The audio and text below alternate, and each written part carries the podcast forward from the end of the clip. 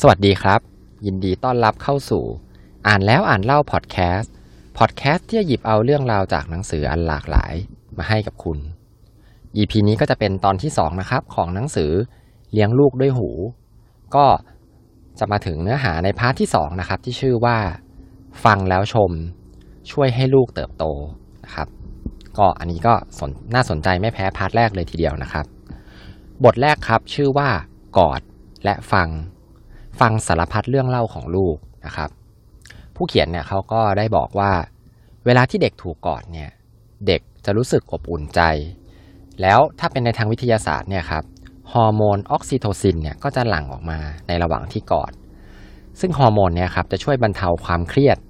แล้วก็จะเป็นการสร้างเสริมความไว้เนื้อเชื่อใจระหว่างกันด้วยนะครับ อันนี้เนี่ยผู้เขียนเขาก็แนะนำว่าให้ กอดนะครับกอดลูกแล้วก็ให้พยายามรับฟังลูกในทุกๆเรื่องนะครับ ฟังอย่างสนใจนะครับ ทุกๆเรื่องในสิ่งที่ลูกเล่านะครับ อันนี้เนี่ยส่วนตัวเลยนะครับ ผมเนี่ยเคยสังเกตลูกเหมือนกันว่า เวลาบางครั้งเนี่ยที่เขาเล่นของเล่นของเขาอยู่เพลินๆคนเดียวนะครับ แต่ว่าเขาเนี่ยจะคอยหันมาดูตลอดเลยว่า พ่อแม่เนี่ยมองดูเขาอยู่หรือเปล่านะครับ ผมคิดว่าลูกเนี่ยคงแบบ เหมือนต้องการให้มีคนอยู่ด้วยตลอดนะครับ เราจะรู้สึกปลอดภัยนะครับ อันนี้เป็นประสบการณ์ส่วนตัวนะครับ บทถัดมาครับพูดถึงวิธีการบรรยายการกระทำของลูกนะครับ จะช่วยพัฒนาการพูดของลูกนะฮะผู้เขียนบอกว่าเมื่อเราเนี่ยใช้การพูดการบรรยายการกระทำของลูกเนี่ย มันจะเป็นการบอกในเหมือนเป็นสัญญาณนะครับ บอกว่าเราเนี่ย เฝ้าดูลูกอยู่อย่างตั้งใจ แล้วก็นอกจากนั้นยังช่วยพัฒนาในเรื่องของการพูดของลูกอีกด้วยนะครับ ยิ่งลูกฟังมากๆ ยิ่งเราพูดคำศัพท์ให้พูดโทษครับ พูดคำศัพท์ให้ลูกฟังมากๆเนี่ยลูกก็จะมีคลังคำศัพท์ในสมองเนี่ยเยอะนะครับ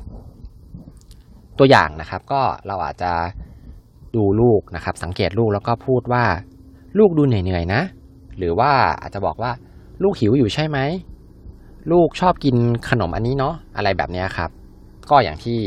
รู้กันว่าแบบบางทีเด็กเล็ก ๆ เนี่ยเขายังอธิบายความรู้สึกของตัวเองเนี่ยไม่ถูกนะครับ ก็ใช้วิธีการนี้ครับ วิธีการบรรยาย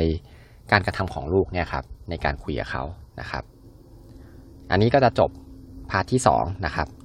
ผมจะขอสรุปเทคนิคสำคัญสำคัญนะครับ ของทั้งใน part ที่ 1 และ part ที่2นะครับก็คือ หนังสือเนี่ยพูดหลักๆเลยก็คือ1นะครับให้ ตั้งใจฟังนะครับ สิ่งที่ลูกพูดแล้วก็คอยสังเกตนะครับ พฤติกรรมของลูกนะครับ หลังจากนั้นนะครับให้บรรยายความรู้สึกของลูกเนี่ยออกมาเป็นคำพูดนะครับ ตามที่เราเห็นแล้วก็สังเกตนะครับ คล้ายๆกับเหมือนเป็นการ recheck อะครับว่าที่เราสังเกตเนี่ย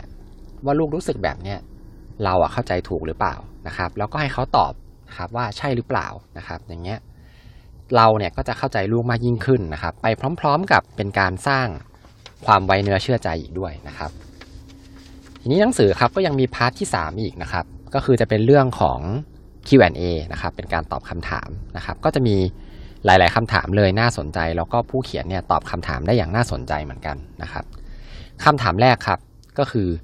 ดุลูกหลาย ๆ ครั้งแต่ลูกเนี่ยก็ยังทำแบบเดิมนะครับ อันนี้ผู้เขียนเขาก็บอกว่า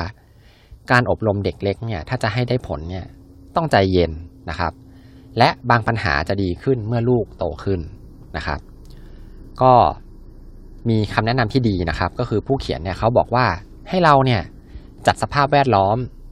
ที่จะไม่ให้ต้องคอยดูลูกนะครับ ยกตัวอย่างเช่น ของที่เด็กเนี่ยเราไม่อยากให้เด็กเล่นหรือว่าเป็นอันตรายนี่ยครับ อย่างเช่น พวกรีโมทนะครับอันนี้เด็กชอบเล่นมากกระดาษทิชชู่นะครับ หรือว่าของอันตรายอะไรพวกนี้ครับ ให้เราเก็บไปให้พ้นสายตาแล้วก็พ้นมือไปเลยนะครับ ดีกว่าที่เราเนี่ยต้องมาคอยนั่งจ้องมองแล้วก็คอยดูลูก ซึ่งทั้งเราและลูกเนี่ยก็ไม่ชอบด้วยกันทั้งคู่นะครับคำถามถัดมาครับก็คือ ลูกเนี่ยเอาแต่พูดคำว่าไม่ไม่ไม่นะครับ อันนี้เนี่ยผู้เขียนเขาก็บอกว่า ให้เรามองอีกมุมหนึ่งครับ ลูกเนี่ยจะพูดคำว่าไม่เนี่ย เพราะว่าเขาไว้ใจนะครับ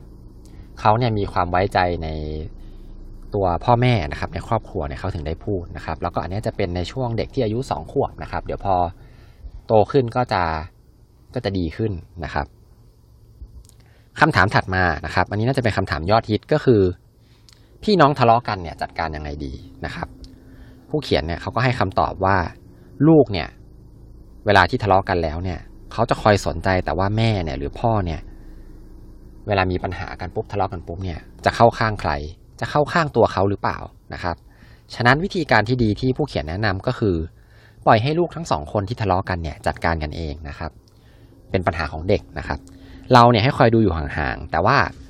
ก็ต้องมีกฎเกณฑ์นะครับ ว่าอาจจะแบบห้ามทำร้ายกันหรือว่าห้ามคว้างปลาเข้าของอะไรแบบนี้อันนี้ก็แล้วแต่บ้านนะครับ แล้วก็เพิ่มเติมก็คือให้เราเนี่ยคอยชมครับ เวลาที่พี่น้องเล่นกันเองอย่างรักใคร่สนิทสนมนะครับ ข้อนี้ก็น่าสนใจเลยทีเดียวนะครับ คำถามสุดท้ายครับก็คือ พอเวลามีน้องเกิดขึ้นมาแล้วเนี่ย คนโตดูมีปัญหาดูแบบอาจจะดื้อขึ้นหรืออะไรแบบนี้นะครับ ผู้เขียนเขาก็แนะนำว่า ให้หาช่วงเวลาพิเศษครับ ที่จะอยู่ด้วยกัน 2 ต่อ 2 กับลูกคนโตนะครับ เรียกว่าเป็นแบบเวลาให้ลูกเนี่ยได้อ้อนได้เป็นเจ้าของแม่นะครับ หรือพ่อเนี่ยอย่างเต็มที่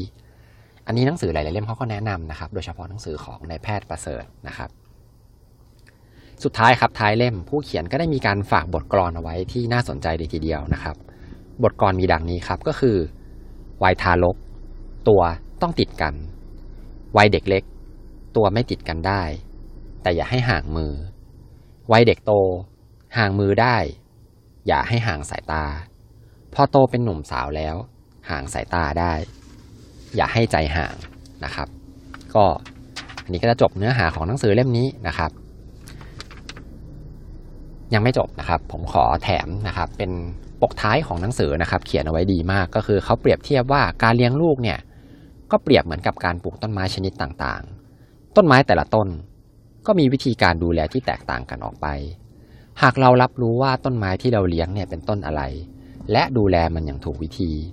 ต้นไม้ต้นนั้นย่อมเติบโตได้อย่างสวยงามในแบบของมันนะครับ อันนี้ก็ผมคิดว่าเขาเปรียบเทียบการเลี้ยงลูกเนี่ยได้ ค่อนข้างที่จะตรงเลยทีเดียวนะครับ ก็แนะนำมากๆเลยครับ พลาดไม่ได้เลยสำหรับคุณพ่อคุณแม่ที่ยังมีลูกอยู่ในวัยประมาณสัก2-5ถึงขวบนะครับ ผมแนะนำมาก ๆ เลยเล่มนี้เนี่ยดีมากๆเลย พลาดไม่ได้ด้วยประการทั้งปวงเลยนะครับสำหรับใน EP นี้นะครับ ก็จะขอจบเนื้อหาแต่เพียงเท่านี้นะครับ ฝากกดติดตามนะครับ ช่อง YouTube ด้วยนะครับ ตอนนี้มีใน YouTube แล้วใครที่ไม่สะดวกฟังผ่านแอป Podcast นะครับ ก็ เปิดฟังใน YouTube ได้นะครับสำหรับใน EP นี้ต้องขอบคุณทุกท่านเลยที่ติดตามรับฟังอ่านแล้วอ่านเล่าพอดแคสต์แล้วพบกันใหม่ EP หน้า สวัสดีครับ